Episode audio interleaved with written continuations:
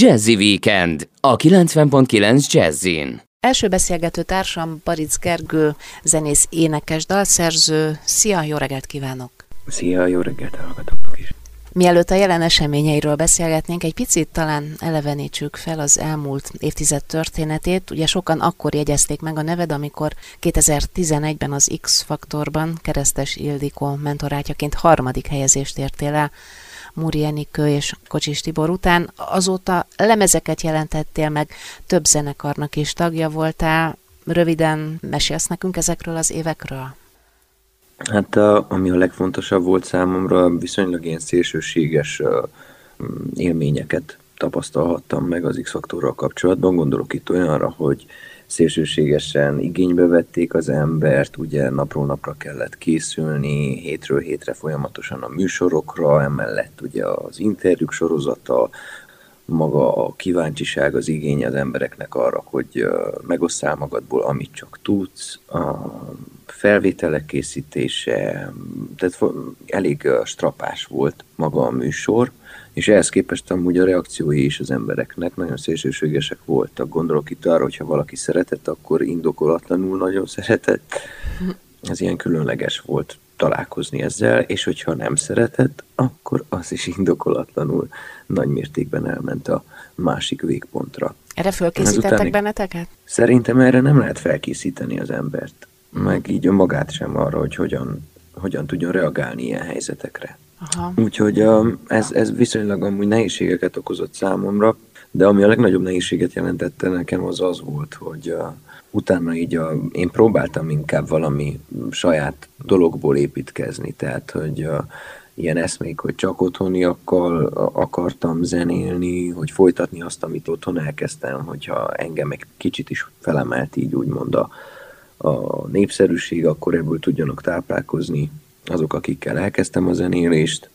Nagyon érdekes ilyen elméleteim voltak meg rögeszméim, amik amúgy nem a gyakorlatiasságot szolgálták. Tudtad ezeket használni? Hát így utólag paradoxon lenne azt mondani, hogy nem. Arra használtam, hogy tapasztalatokat szerezzek, és uh, hogy többet tudjak az életről.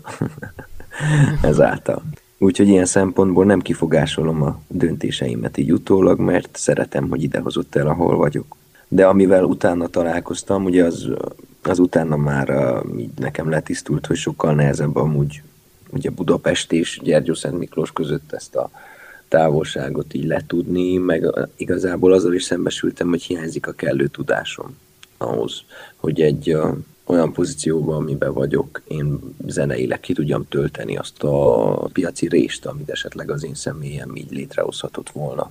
Utána kezdtem el itteni uh, nagyobb zenészekkel dolgozni, akkor még nem, nem számítottak annyira ismertnek, de például akkor jött össze az első ilyen itteni zenekarom, a Gerendás Dani volt benne, a Koltai Kurszán, Füstös Bálint és Gyarmati Gábor, akikből ebből három amúgy konkrétan a Margaret Islandet uh, Így van. Erősítette később. De amúgy ugyanígy az otthoni zenekaromról is elmondhatom, hogy később meg ők lettek a Bagosi Brothers. Ahogy szembesültem azzal, hogy mit tudnak amúgy az itteni zenészek a saját generációmból, azzal a tátongó ürellé néztem szembe, ami az én tudáshiányomat így mutatta így nekem, hogy egyrészt mennyi áldozatot hoztak már eddig életükbe azért, hogy zenészekké válhassanak, és nekem mennyi hiányzik ehhez. És akkor ezután elmentem a kőbányai zenesuliba, aminek nagyon sokat köszönhetek. Mai napig, nagyon jó embereket ismerhettem meg, iszonyat jó olvasztó tégeje a zenész közösségeknek, egy ilyen mini Woodstockként is fel lehet fogni, de akár egy, egy zenész életre felkészítő ilyen gyors talpalónak is fel lehet fogni, ugye azért a normál képzés ahhoz nehéz, hogy az embert egy életre felkészítse zeneileg, viszont olyan impulzusokra tud felkészíteni, és olyan gyakorlatiasságot ad az embereknek, meg olyan viszonyulást a zenészek körében, ami használható, és hálások lehetünk érte.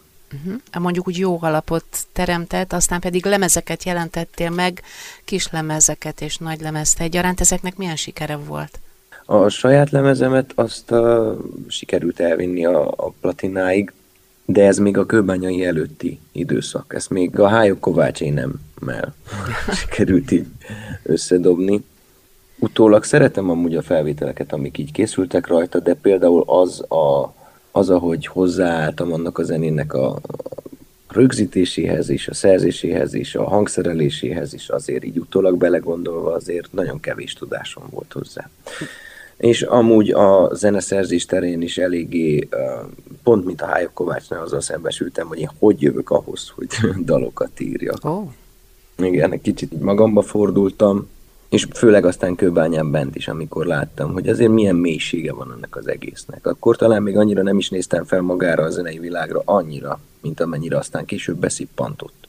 Az a méretetlen sok anyag, amit ott kaphattam, mind szellemi és mind kézzelfogható szinten is, hát gondolok itt amúgy hangfelvételekre, meg amúgy azoknak az értelmezésére is, amit nagyon nagyszerű tanároktól hallhattam. Gondolok itt a Isten nyugtassa a Babos tanár úrra, Babos Nyuszi bácsira, a Tóth János Rudolfra, meg minden egyes tanáromra, tehát ott nagyon sok mindent kaphattam. Azóta egyre inkább csak megyek le mélyebbre és mélyebbre ebbe a kútba, és szerencsére meríteni is tudok belőle.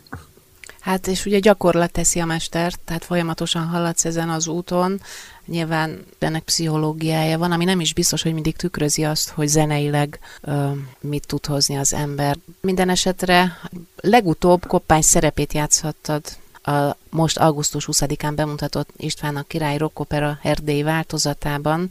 Hogyan tudtad hozni, hogyan érted meg ezt a szerepet, milyen volt a felkészülés? Nagyon összetett volt, és amúgy meg kicsit emlékeztetett arra az időszakra, amit az X-faktorban is eltölthettem. Itt is voltak nagyon szélsőséges élmények, de a rendező az mindig azt szajkózta, hogy aki tudás akar lenni, pokóra kell annak menni. Uh, meg is hordozott ilyen szempontból. Tehát uh, próbáltam a karaktert magamra ölteni, megtalálni a mélységeit, akkor önmagamat benne. Eleve volt egy olyan fajta ego is bennem, amivel kellett szembesülnöm, és akkor maga a koppány karaktere, az, hogy hogyan építi be a rendező a, az egész darabba, hogy milyen értelmezésben jelenik meg az ő fejében koppánynak a személye, és én meg magamban milyen metszetet találtam koppány és közöttem. És ennek az érvényre juttatásában amúgy meg volt szenvedés is, és volt izgalom is benne, és volt rengeteg boldogság. És most konkrétan, hogy vége van már, az előadás sorozatnak, és reméljük amúgy majd lesz még ismétlése, most érzek egy űrt magamban, de ezt minden egyes szereplő el tudja mondani. Facebook csoportok jöttek létre, ahol mindenki azért panaszkodik, hogy mennyire hiányzik az életéből maga a felkészülési időszak, meg maga az előadássorozat.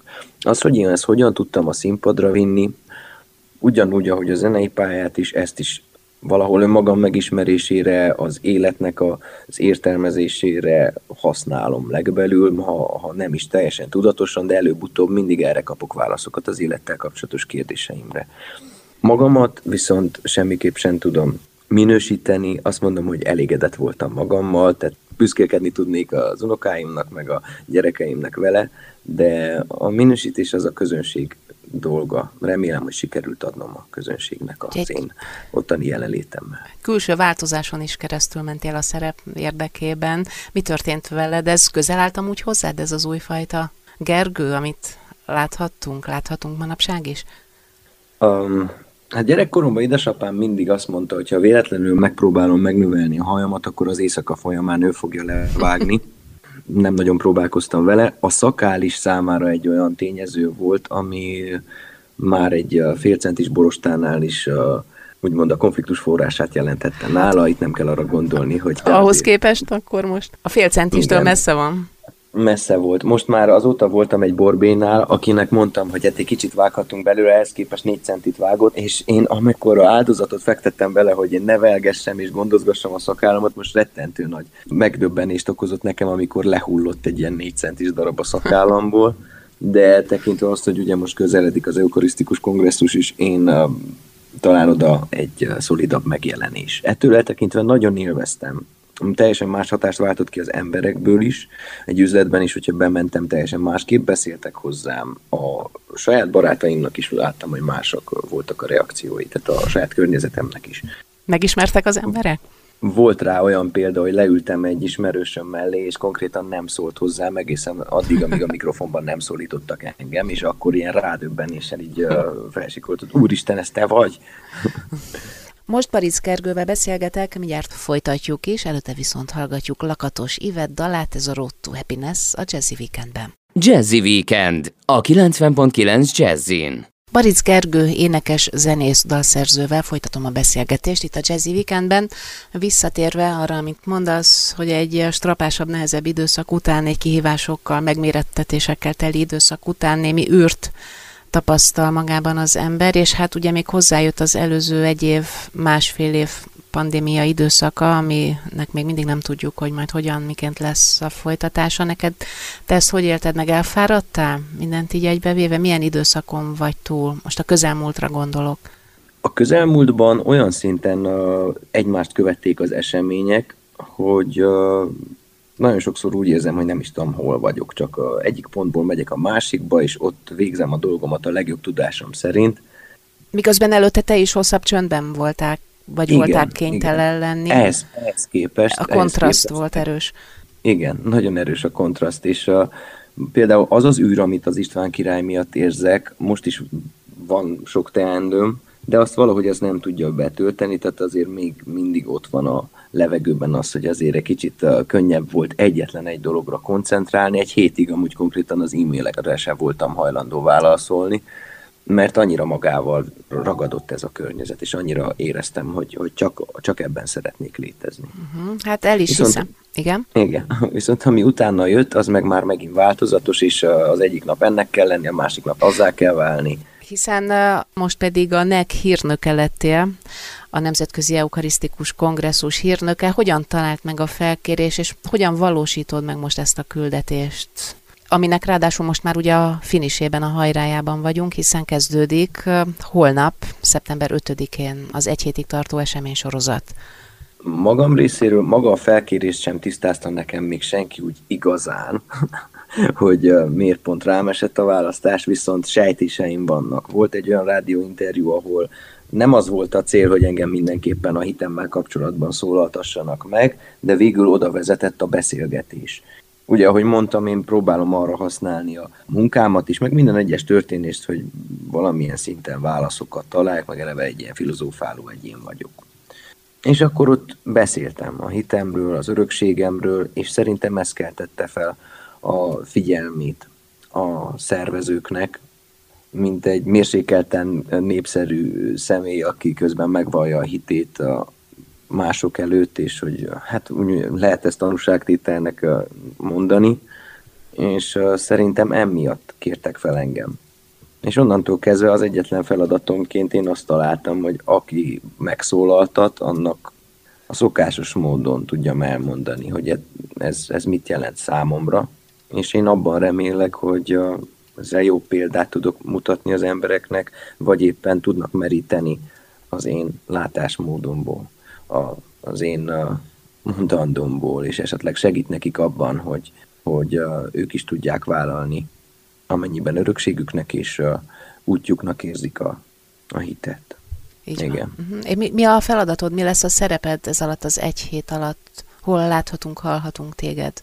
A konkrét jelenlét az, az a nyitó ünnepségen fog nálam megtörténni, ott a, a közelmúltban kiadtunk egy lemezt az egyik zenekarral, amiben, amire felkerült egy istenkereső dal is, amit írtam.